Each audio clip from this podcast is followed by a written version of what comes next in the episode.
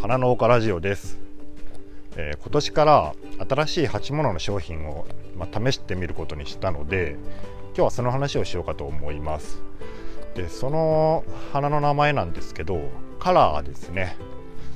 カラー。カラーはまあ結構メジャーな花なんですけど、まあ、花にあんまり馴染みがない人は知らないかもしれませんね。えっ、ー、とねカラーっていうのはですねうん里芋科だったかな？なんか里芋科の植物でえっとね原産地がアフリカです。でえっとねまあなんていうかねまあどう言えばいいのか。これ球根の植物なんですよ。で球根を植えて増やす植物なので葉っぱがですねチューリップの葉っぱみたいにこう細長い葉っぱをしています。でその球根から細長い葉っぱが何枚か出てそこからね地際から、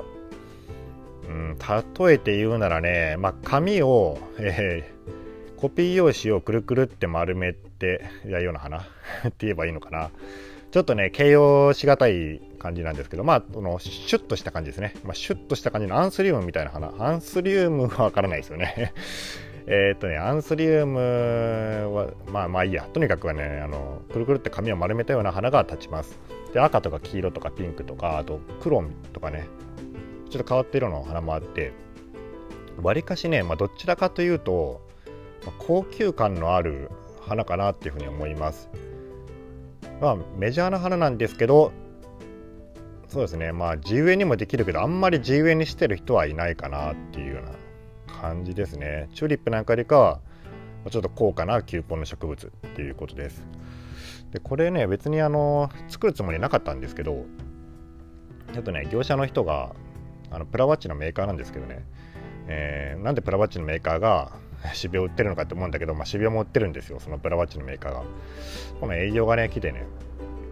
大悟さんにこれ、あのぜひ進めたいんですよ、カラーを、つってね。うん、って言われて、いや、買わないよ、カラーなんて、つって。でしかもね、そこの業者僕あんまり 好きじゃ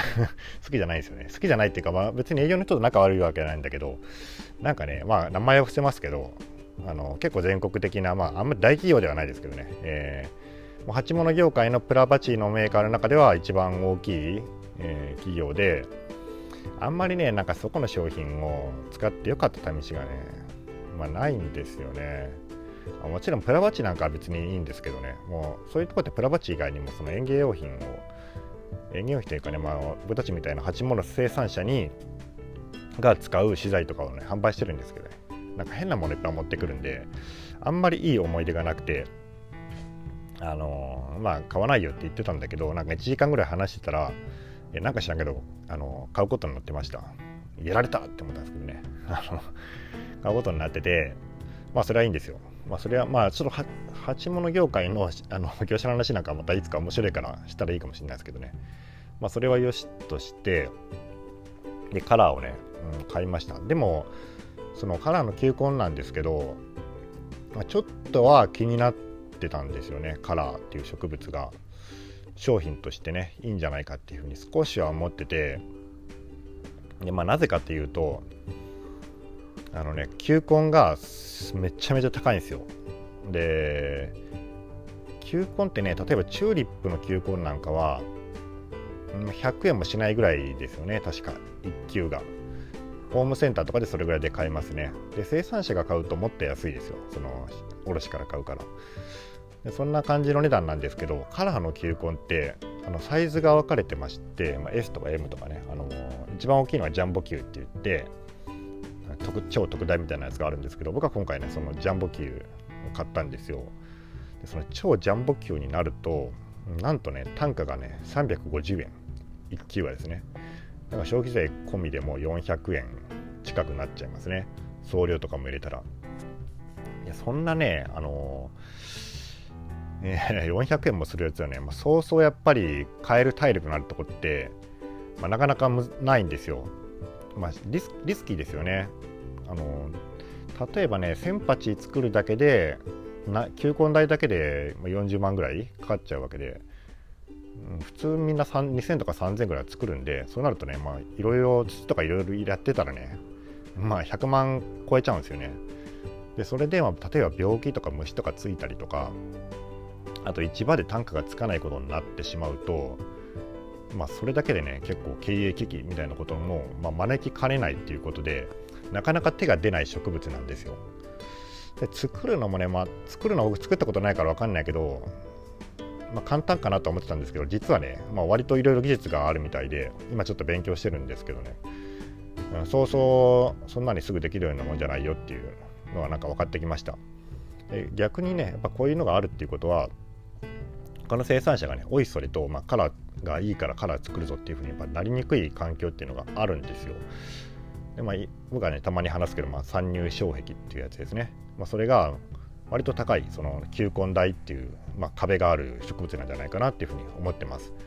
まあ、事実ね、まあ、多少の値動きはあれど、まあ、割とそのいい感じで取引が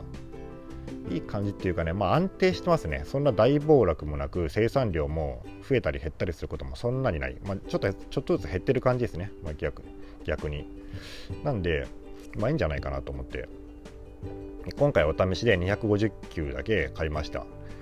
でも250球でね、え、まあいろいろ土とか資材とかもね、まあ、そこの、えー、業者から なんやかんやで、えー、気づいたらね買うことになってて恐ろしいですね、まあ、営業っていうのはあのなんか買うことになってて10万円コースですね。250 250球たったの。それだけで。俺いくらで売れば合うのかなと思って。一応ね、あのー、普通は5号鉢って言って15センチの鉢に植えるのがまあ普通なんですけどジャンボ球は、まあ、あえてねちょっと一回り小さくして、えー、14号鉢だけ3412センチの鉢に植えました。でこれこれでね多分ね一鉢1000円ぐらいはできれば欲しいんですよね、まあ、最低でも800円。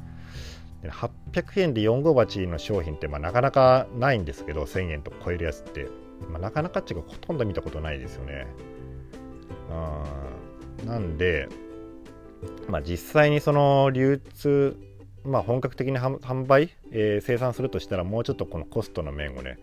まあ、球根代はしょうがないにしてもうん、土とか橋とかはもうちょっとやっぱ安いの使わないとちょっと無理かもなって思います